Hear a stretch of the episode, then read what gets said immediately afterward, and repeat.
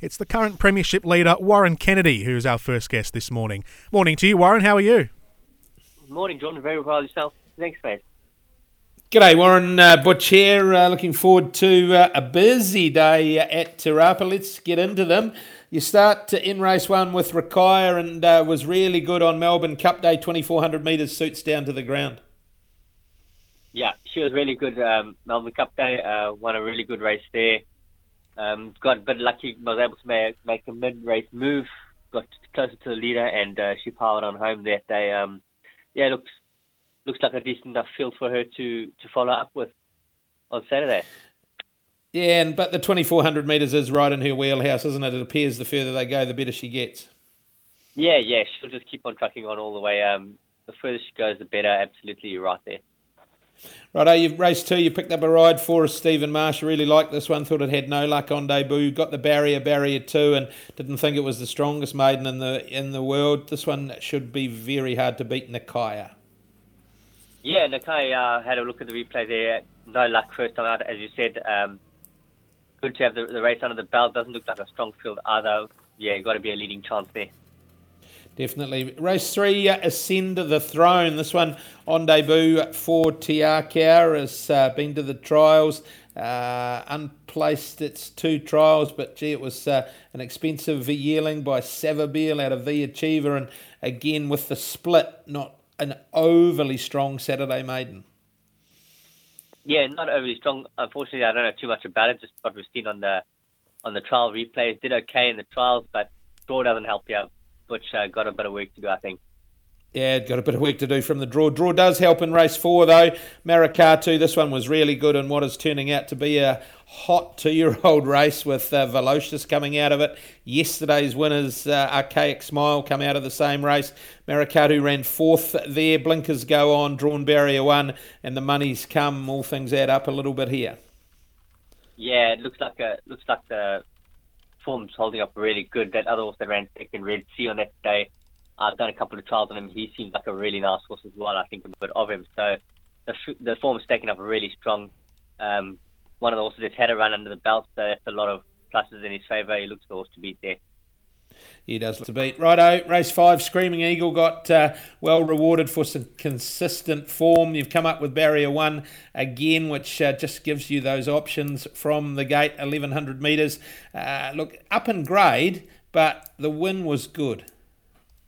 Yeah, the win was really good, I thought. Um, as you say, up in grade, but got barrier one again. Should find the lead or, or, or thereabouts pretty easily. Um, a horse that found the line well enough when he won. So, yeah, look, it's up in grade. It, it's going to be a bit tougher, but horse that can get away with it at Te Rapa for sure. Mm. Next race, uh, you ride Arish Arish in uh, the uh, 1300 metres ag build 1300 look this one's got a phenomenal record uh, second up just looking at that it's had four starts second up for three wins and a second which is quite hard to believe but uh, on the strength of that you'd be pretty happy to be on Arish Arish yeah uh, happy to be honest. um, looks like a decent enough field look you got that, that was White who who we all know is pretty decent pretty handy coming back um, he's probably been of his best, but he's going to be fresh up. Um, he's probably also to watch out for. But Arisha is definitely in with a big shot there, I feel.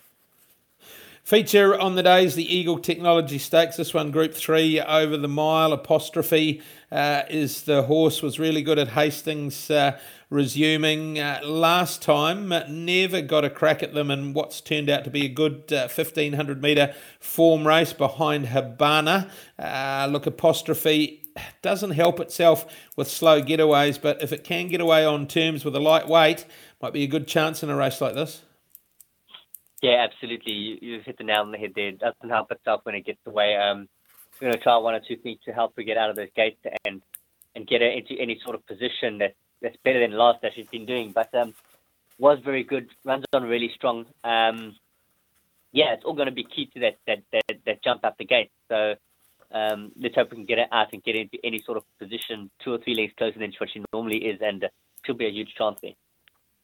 Race 8, the Lodge Real Estate 1400, Snazzy Tavi uh, was uh, runner up on Melbourne Cup Day when looking. The winner just got bombed late by uh, Doddle and Gee, those colours had an amazing day on Melbourne Cup Day. They nearly snared another one with Snazzy Tavi, and on the strength of that, uh, she'd have to be awfully hard to beat on uh, in this race. Yeah, it looks like the right sort of race for her to to grab her next win on. You know, um, there are a couple of horses that have won first up. Uh, we don't know the strength of them really, but she's got the race experience.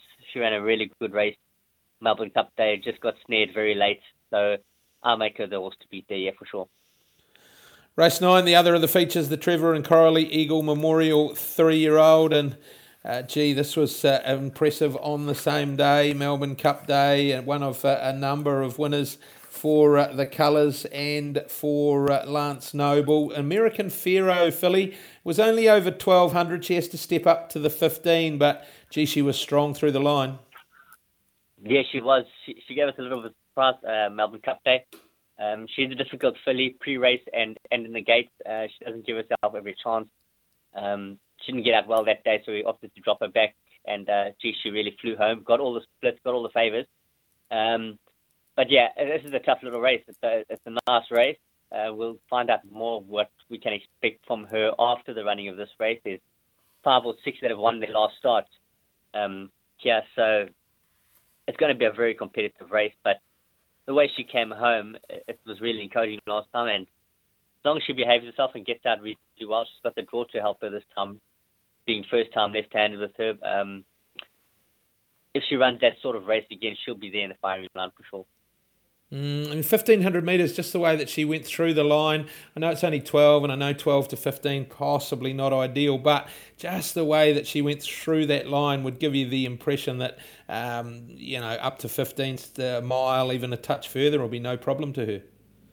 Yeah, I believe so. I think she's looking for the mile, maybe a bit more, as you say. Um, she that line really strong. Like I said, she got all favours. The, the, it was the parting of the Red Sea in the straight in Pukekohe that day for me everything I rode just seemed to go right. But um, yeah, look, she's a filly that we think will get the mark pretty easily, so the 15 is no problem for her.